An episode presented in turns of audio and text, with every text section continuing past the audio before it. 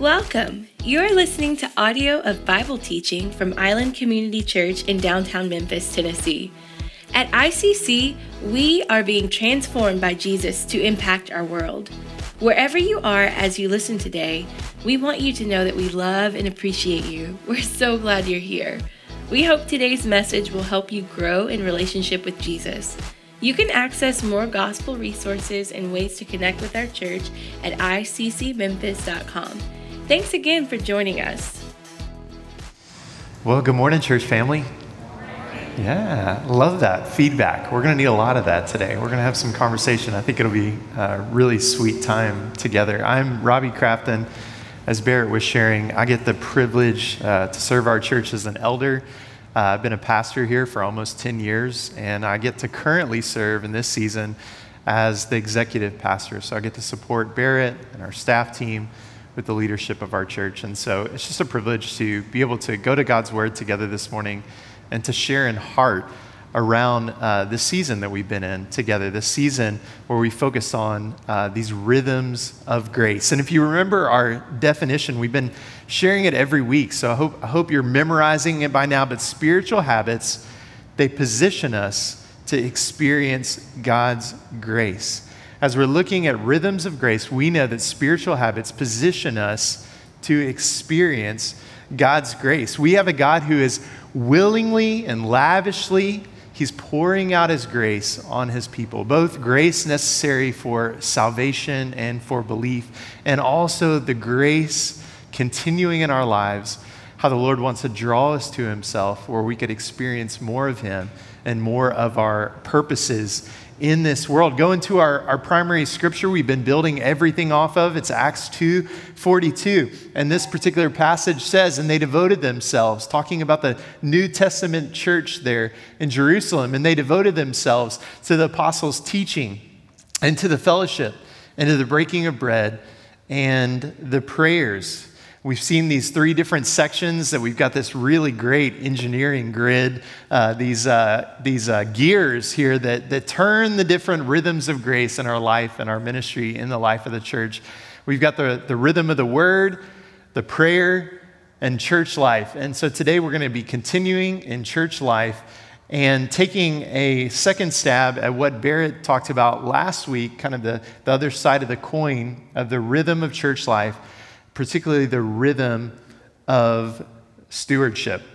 If you remember the definition of stewardship uh, from last, last week, stewardship is the voluntary and generous offering of God's gifts of resources, time, talents, and treasure for the benefit and love of God and others. Let's, let's read this together. The voluntary, so stewardship is the voluntary, come on, and generous offering of God's gifts of resources, time, talents, and treasure for the benefit and love of God and others. So that's that, that's that particular rhythm of grace that we're going to be talking about today. Continuing, and we're going to be kind of breaking out uh, two particular aspects in looking at this week. Last week, Barrett talked about the aspects in stewardship of giving, or really talking, dialing in on money. So, understanding how to steward our money.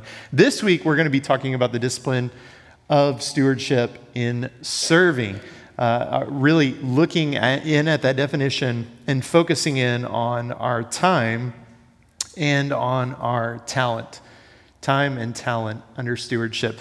There's three questions we're going to walk through today, as we've been uh, every week. I hope if you're, you're not taking notes, I hope maybe you'd begin. We're going to cover a lot of uh, content and scripture today, cover a lot of ground together, because this is a very broad topic that you see all throughout scripture, and especially all throughout the life of the New Testament church, a rhythm of grace, of stewardship that they were uh, truly embracing and was really a defining feature of the ministry of the New Testament church. But we're going to answer three different questions together. We're going to answer what is serving.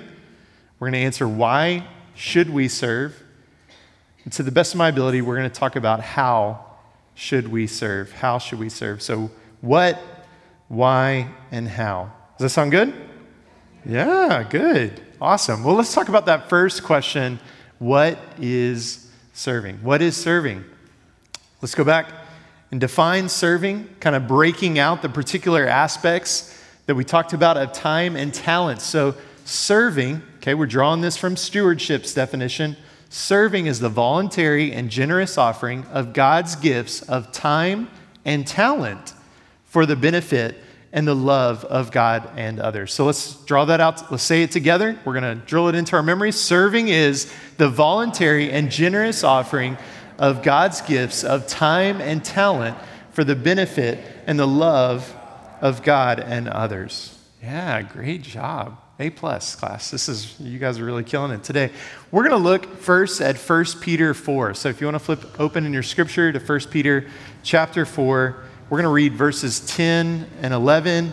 This is going to be a passage throughout the morning that even as we run through the deepest reaches of the New Testament that we'll come back to again and again. 1 Peter 4, 10 and 11 says, this is Peter writing to the church in a time of suffering, calling them to remember what the Lord had purposed them towards and encouraging them in the Lord to be good stewards of what God has entrusted to him. And it says, 1 Peter 4 10 and 11, as each has received a gift, use it to serve one another as good stewards of God's varied grace. Whoever speaks, as one who speaks oracles of God. Whoever serves, as one who serves by the strength that God supplies, in order that in everything God may be glorified through Jesus Christ. To him belong glory and dominion forever and ever. Amen. Let's read that again one more time together. 1 Peter 4 10 through 11. As each has received a gift, use it to serve one another as good stewards of God's varied grace. Whoever speaks as one who speaks oracles of God, and whoever serves as one who serves by the strength that God supplies, in order that in everything God may be glorified through Jesus Christ. To him belong glory and dominion forever and ever. Amen. I want to go back to our definition of serving. Remind us one more time. Serving is the voluntary and generous offering of God's gifts of time and talents for the benefit and the love of God and others.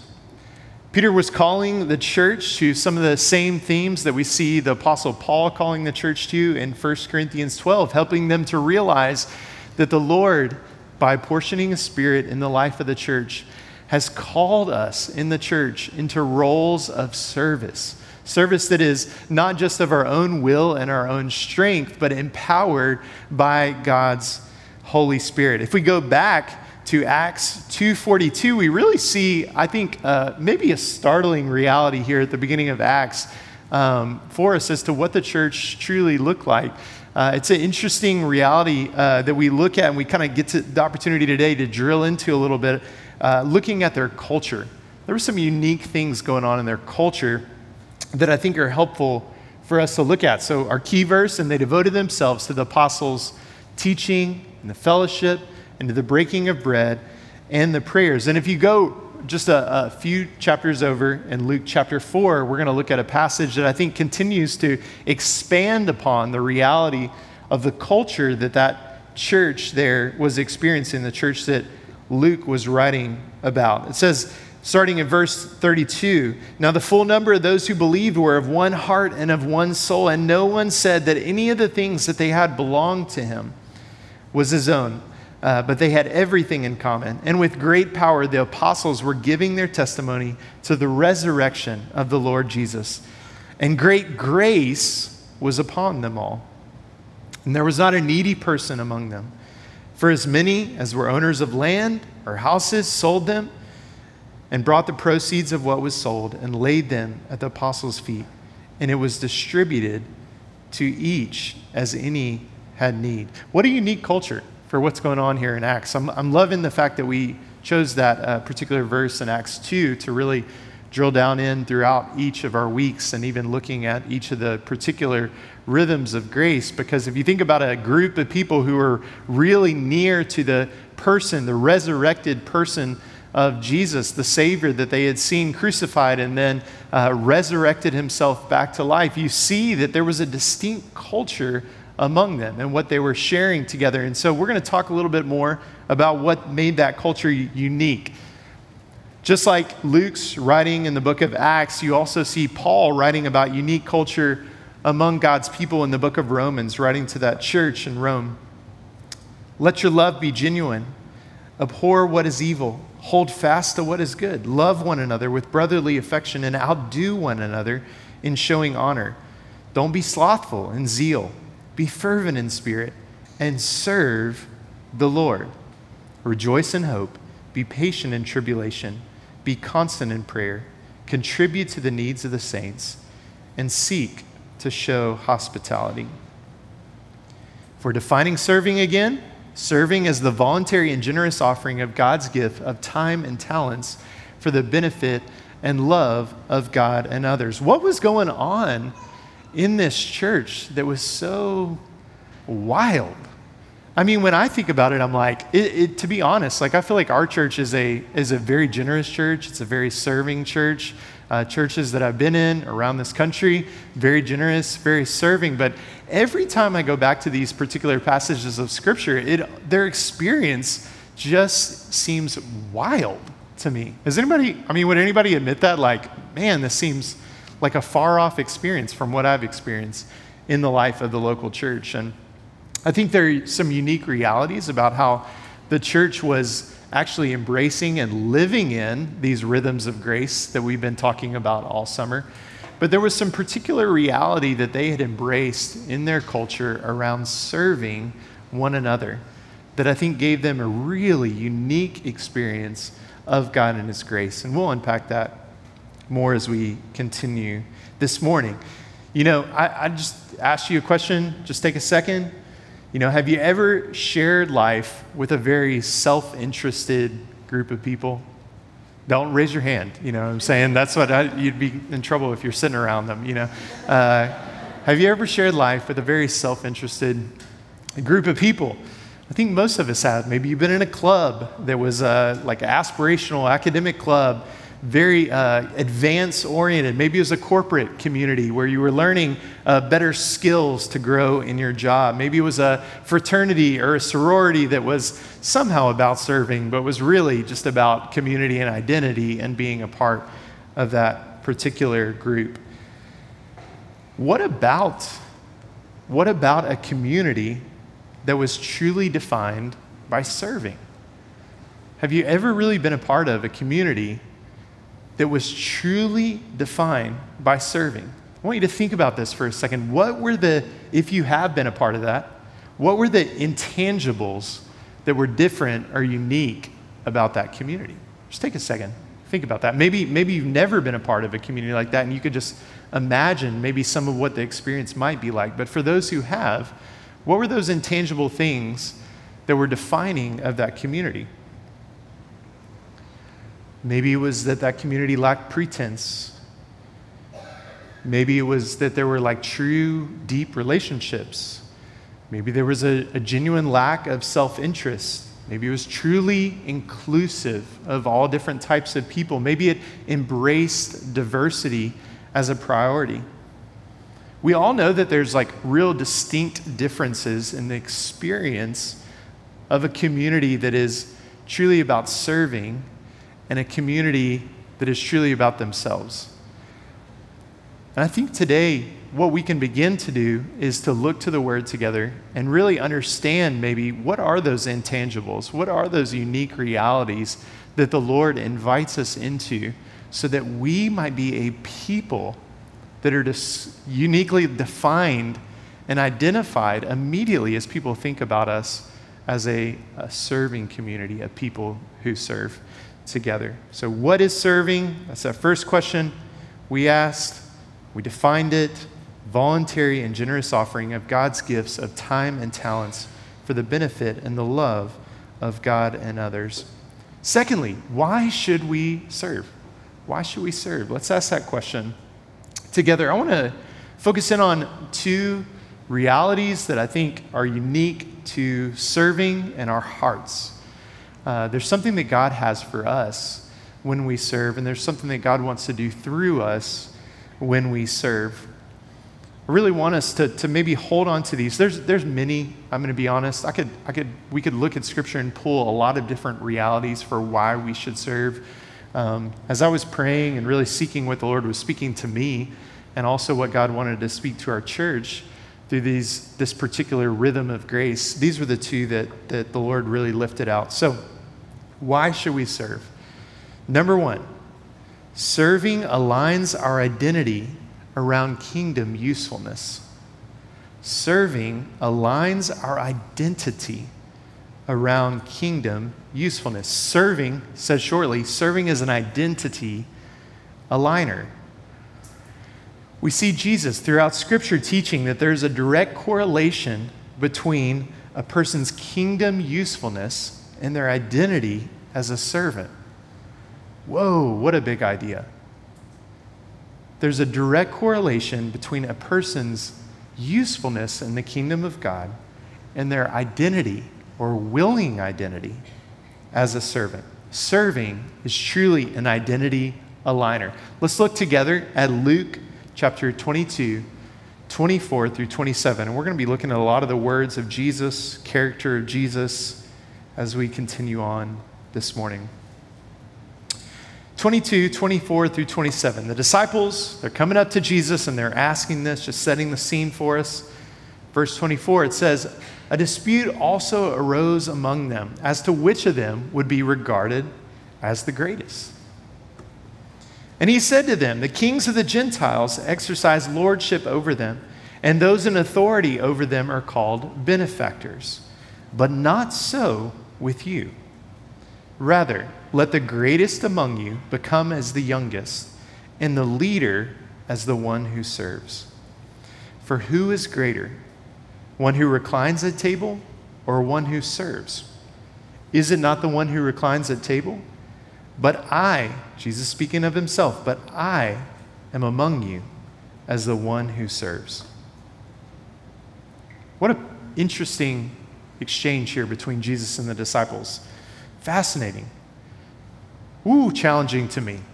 I'm going to be totally honest. I read this passage and I was like, oh man, oh, here we go, Lord. You're starting in on my heart. Now, do you see your heart at all in the heart of the disciples? I saw mine. Um, going to Jesus, posturing, insisting on what I deserve, looking for clarity, but really looking for position leveraging my position and maybe my relationship with Jesus for some distinct honor. Desiring competition for recon- uh, recognition's sake, desiring to be seen as greater over my brother disciples. Man, they were really misguided as to what God valued. Jesus kind of gave him a smackdown a little bit, you know what I'm saying, in this particular reality, helping them see. They knew He was their Lord. They were following him as their teacher. What was he calling out? He's calling out, he's the greatest among them, and yet he is the one who serves. If we're honest, our hearts are often out of alignment, and we need an identity realignment. I think in our community uniquely, we have a lot of really capable, successful people and I think today there's an opportunity to really lean into what Jesus is talking, not about being one who is served, not about lobbying for position or what you deserve, but about being one who takes in humility, manifesting Christ into the places that we live and we work and we enjoy, becoming a servant, identifying with Jesus in that. I drove a 1990s Honda Accord, was my first car. Had really sweet purple interior. It was awesome, kind of like a velour. It was really cool, really cool. At least I thought it was. It had a, a skylight, you know, that was where it was at back then. But, uh, you know, what, one of the funny things about this car was, uh, well, one, it was old by the time I got it, but two, it was uh, really it came out of alignment like really easily. Have you ever driven a car that was just like really funky with its alignment? So, you know, if you hold it, you'd have to hold the steering wheel kind of to the right maybe just to like go straight. Has anybody ever had that experience? Just me. Okay, cool. Uh, great. I wasn't as cool as I thought I was in the 90 Accord. But the reality is, like, just like that car, it needed several different realignments. Over and over again, I would have to take it in, have them line up the tires. Maybe it was because I was hitting uh, curbs or different things like that uh, in high school. Um, I don't anymore, but I'd have to take it in for realignment over and over and over again.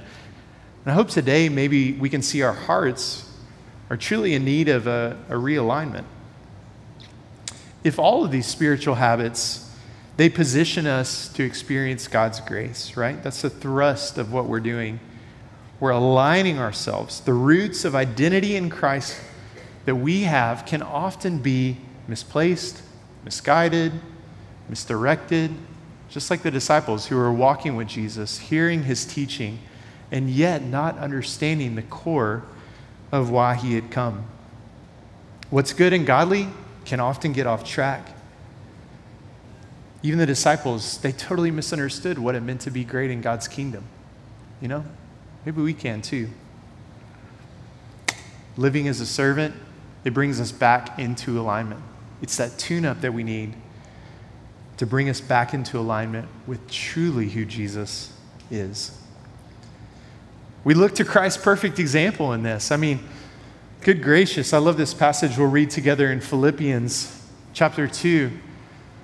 The person of Jesus, Barrett talked about Colossians 1 just a little bit ago. Colossians 1 talks about how all things were created through him and all things hold together by the word of his power. And I love this particular passage. I'm going to read all of it, not all of it's on the screen, but Philippians 2 1 through 12. So, if there's any encouragement in Christ, any comfort from love, any participation in the Spirit, any affection and sympathy, complete my joy by being of the same mind, having the same love, being in full accord and of one mind. Do nothing from selfish ambition or conceit, but in humility consider others more significant than yourselves. Let each of you look not to his own interests only, but also to the interests of others having this mind, right here, guys, this mind among yourself, which is yours in Christ Jesus. It's something that is given to us. Something that is given, this mind given, it's yours in Christ Jesus. And then what does this passage go on to say? Who, though he was in the form of God, did not count equality with God a thing to be grasped, but he emptied himself by taking on the form of a servant, being born in the likeness of men. And being found in human form, he humbled himself by becoming obedient to the point of death, even death on a cross. And therefore, God has highly exalted him and bestowed on him the name that is above every name, so that at the name of Jesus, every knee should bow in heaven and on earth and under the earth, and every tongue confess that Jesus Christ is Lord to the glory of God the Father. Serving aligns us with kingdom usefulness. It is something that produces godliness in us. There was no one ever in all eternity more useful in the kingdom of God than Jesus Christ himself. If he was willing to give up all that he had to come and to serve us and to model what true life as a servant looks like, and then to invite and to call us into that identity. Wow. How much usefulness could we experience in our own lives in God's kingdom as we align our identity around serving? Defining serving again, I'm going back here because I want us to hold this at the front of our mind. The voluntary and generous offering of God's gifts of time and talents for the benefit and love of God and others time and talents. Draw out a couple things here. What really is more valuable in this world than our time? We talked last week about money. Uh, I think that's like a fascinating conversation around value uh, because time, money, technically is pretty infinite in the world. You can achieve more and more and more money. You can't achieve more time. You can't buy yourself more time. If you talk with a dying person, you can understand they would trade anything. They would trade any amount of money. They would trade anything that they had for more time. What's really more valuable in this world than our time? And what feels to us, right, as people, more personally gratifying in this world than recognition or even compensation for our talents?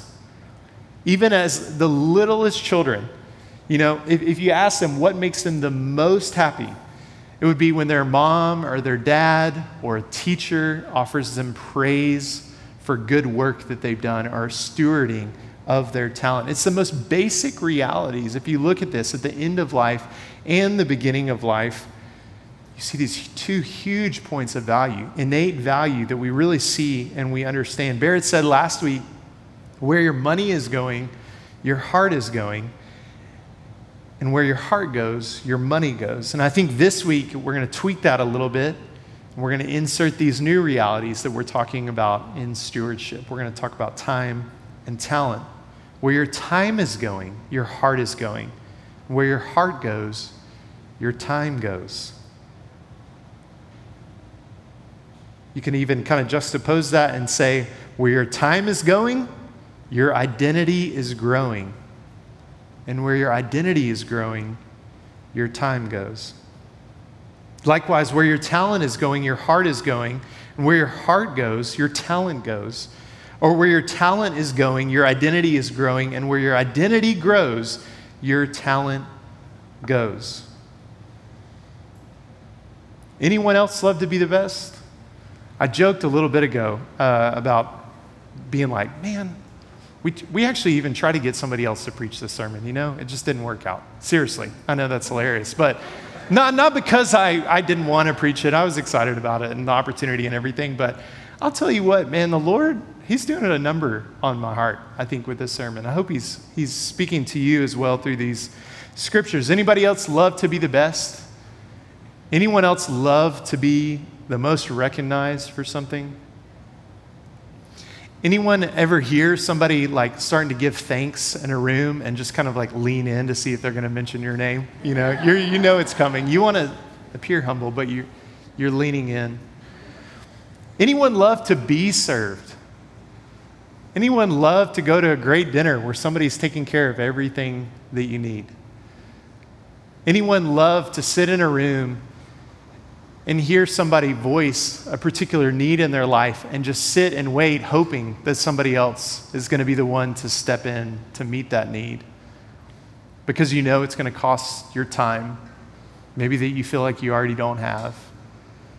Or it's going to cost a talent that in another area you might be compensated for, but with this particular ask, there's going to be no real recognition or appreciation. Oof.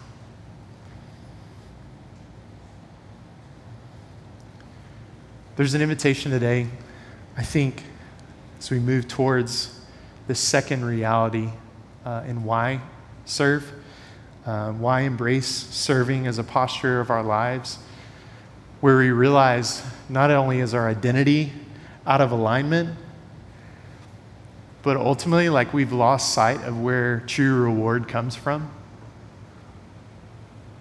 I think that the Lord wants to invite us today, again, to remember the rewards of God's kingdom are different and far greater, incomparably greater than the rewards of this world. Number two, and why serving aligns our priorities around kingdom rewards. Serving aligns our priorities around kingdom rewards. Why should I serve? Serving reminds us of lasting joy.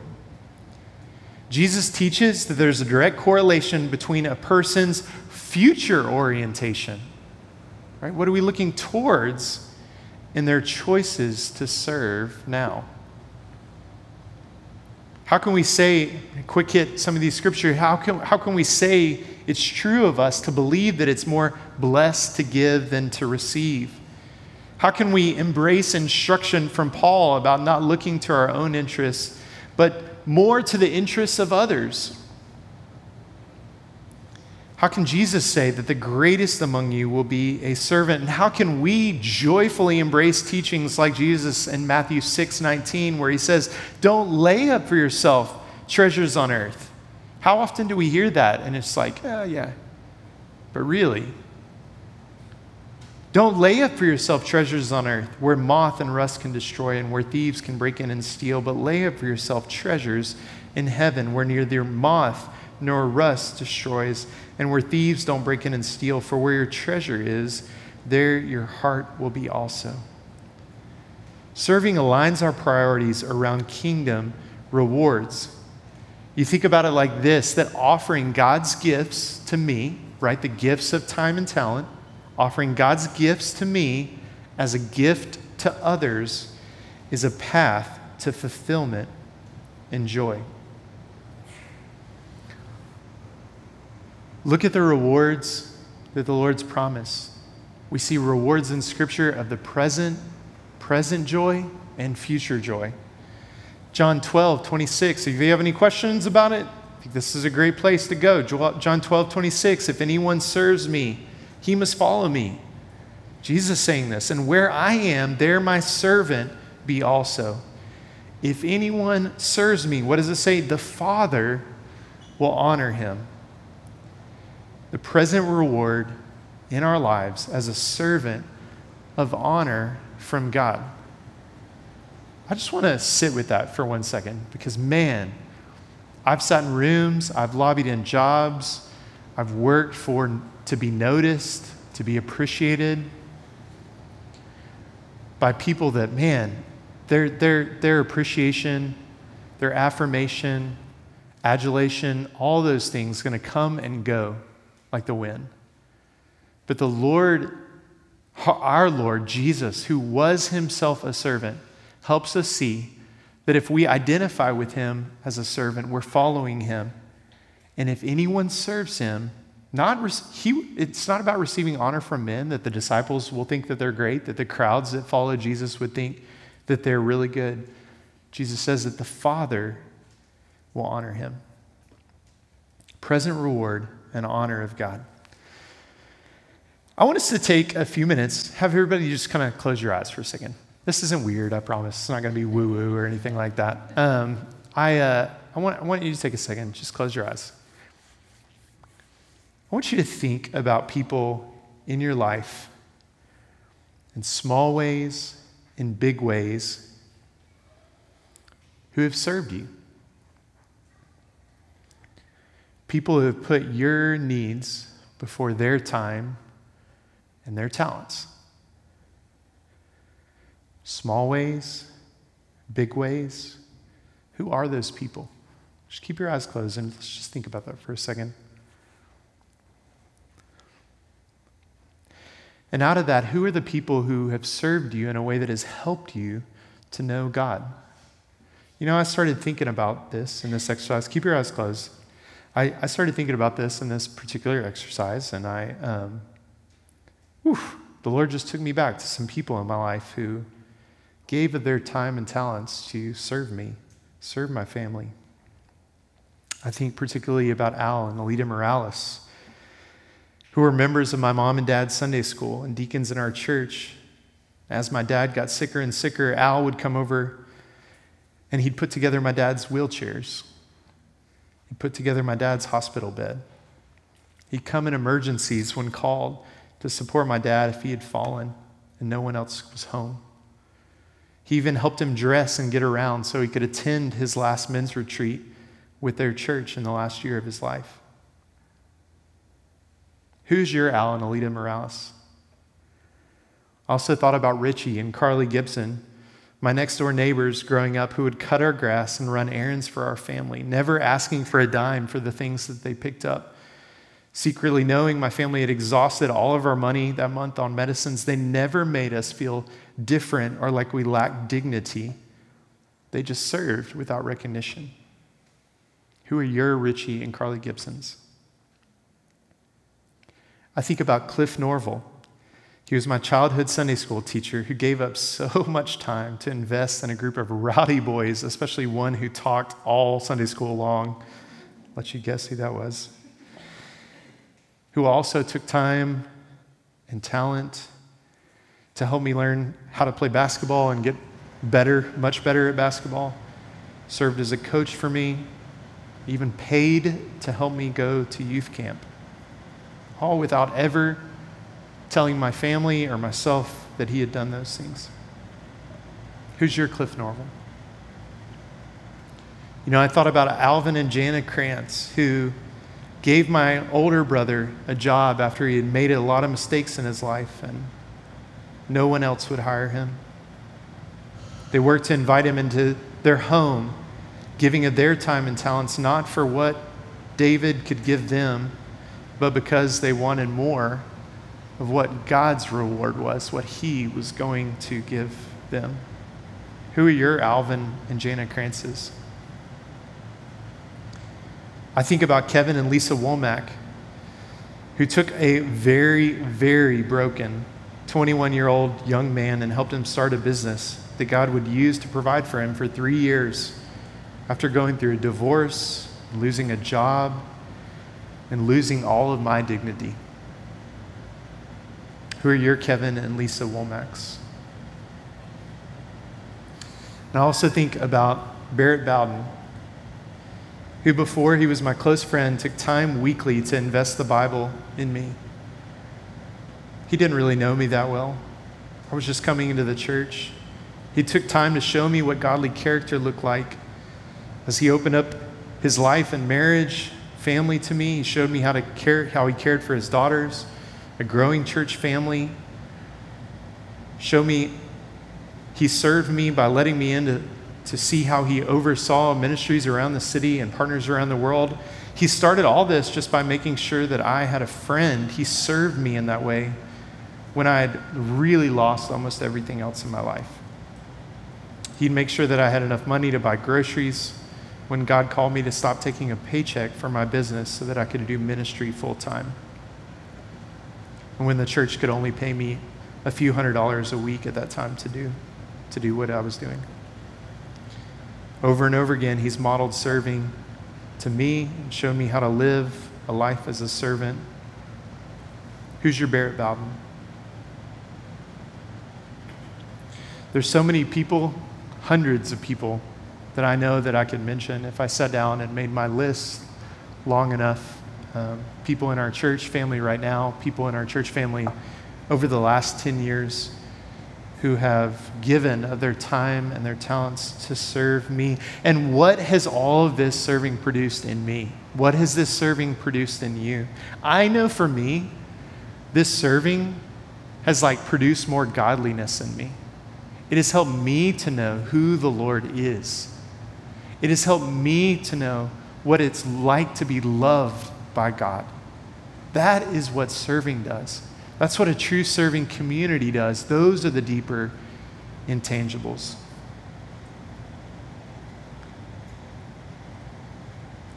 Jesus shows us more.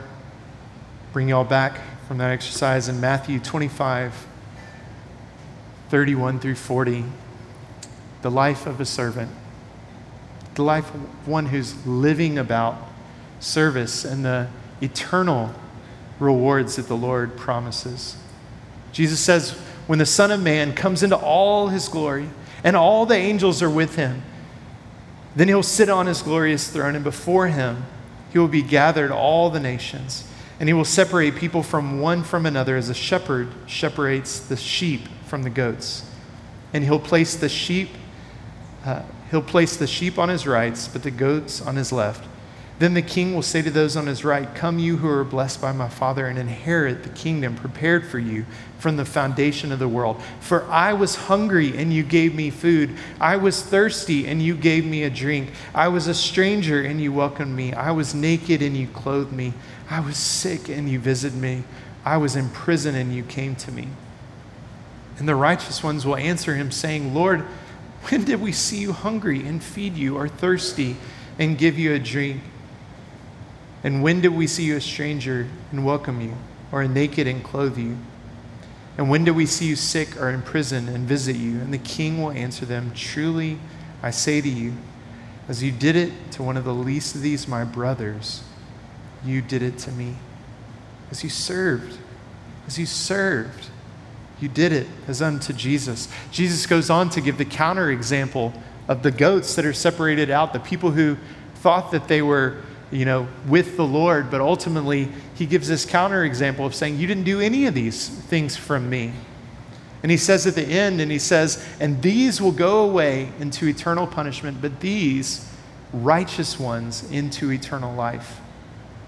Now, I don't want you to get confused about this particular passage of Scripture because serving does not make us righteous. Serving does not cleanse us. Serving does not earn anything from God that we're not already given in unmerited favor that the Lord has given to us in Jesus Christ.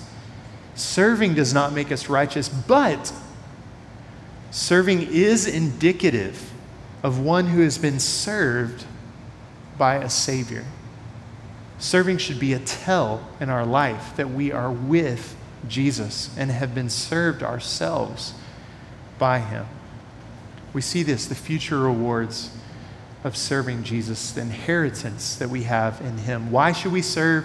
One, serving aligns our identity around kingdom usefulness. And two, serving aligns our priorities around kingdom rewards.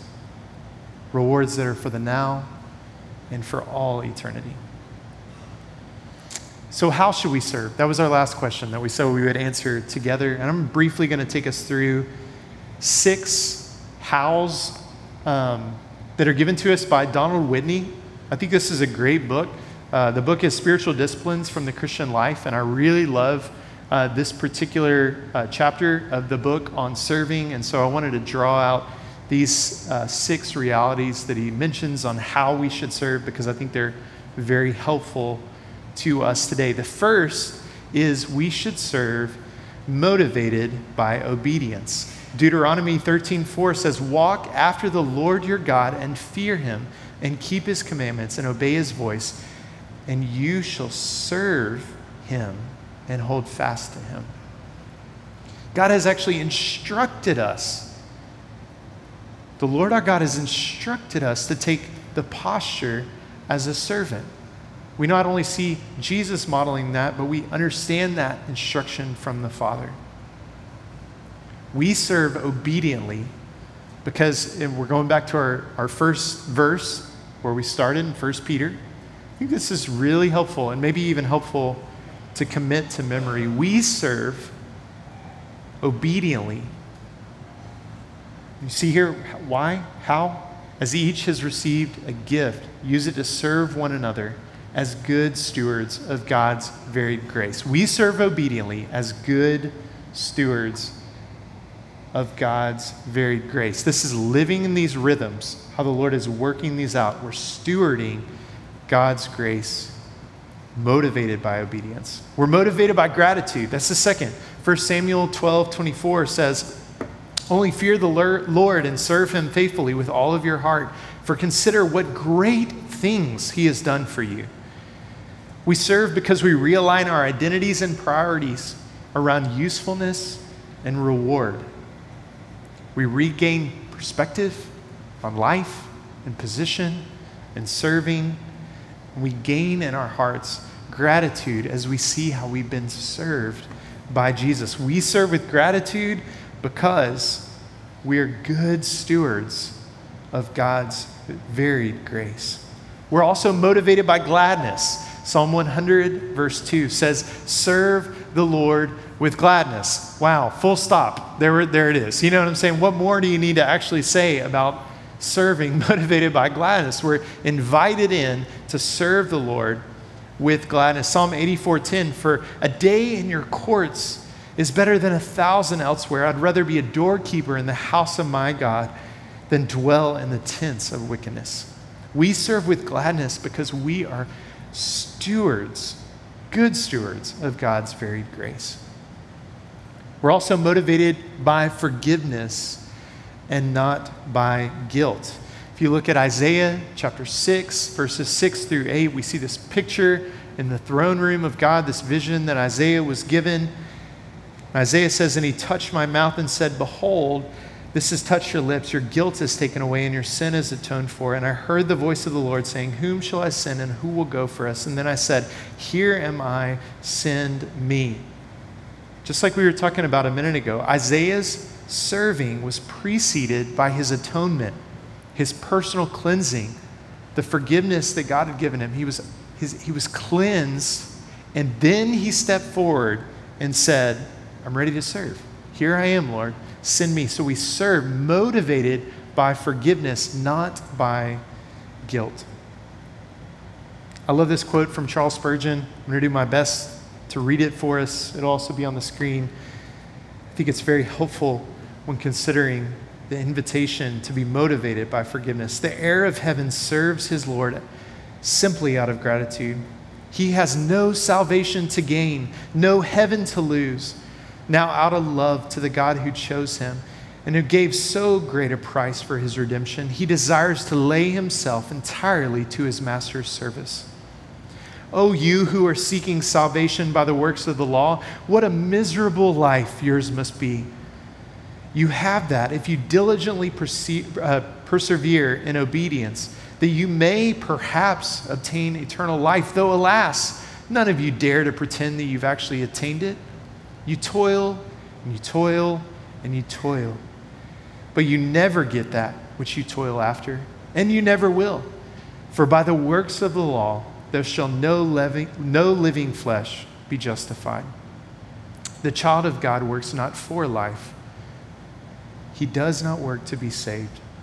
He works because he is saved. We serve, as the people of God, we serve out of forgiveness, not guilt, because we're good stewards of God's varied grace. We also serve motivated by humility. John 13, 16 says, Truly, truly, I say to you, Jesus says again, reminding us, a servant is not greater than his master, nor a messenger greater than the one who sent him. Christ, the pinnacle of all authority, we looked at that passage in Philippians, humbled himself to serve us. We serve with humility because we are good stewards of God's varied grace. And we serve, lastly, motivated by love. Galatians 5:13 For you are called to freedom, brothers. Only don't use your freedom as an opportunity for the flesh, but through love serve one another. We love because we were first loved. We serve because we were first served. Can we today ask God to give us the heart that He has that served us so that we might serve others? We serve with love because we're good stewards of God's varied grace. I know that was a lot of scripture. I want to invite us into a time just moving towards response of considering what the Lord is speaking to us today. As we answer those questions, what is serving? Why should I serve? How should we serve? Just want to ask us a few questions to reflect on this morning. Where does your identity need God's realignment? Where does your identity need God's realignment so that you might be useful to Him? From master to servant, from exalted to humble to serve, from first at the table to the one who serves? Where does your identity need God's realignment so that you might be useful to Him? How do your priorities need to realign around kingdom reward? Let's be honest, so much, so much of our life, our time, our talents, our finances, we talked about last week, is just completely consumed with this present world, is completely consumed with present reward. How do our priorities need to realign around kingdom reward? And lastly, how can we take together, individually committing, together corporately, responding to what the Lord is calling us to? How can we immediately take a next step in offering our time and our talent to God and others? How do you need to serve? Taking on the identity of a servant, taking on the belief of future reward that a servant must have how today, you know, what is your immediate next step that God is speaking to you to take on more of the posture of a servant, being willing to offer over your time and your talent to God and to others. Let's take some time now and uh, just want to invite you into to a time of prayer and responding to the Lord and what He's speaking to you, particularly around these questions. They'll be on the screen. I think they'll leave them up on the screen for you if you want to continue to reflect on them. But more than anything, I just want to give you space right now to just be with God. Consider consider the rhythm of grace in serving.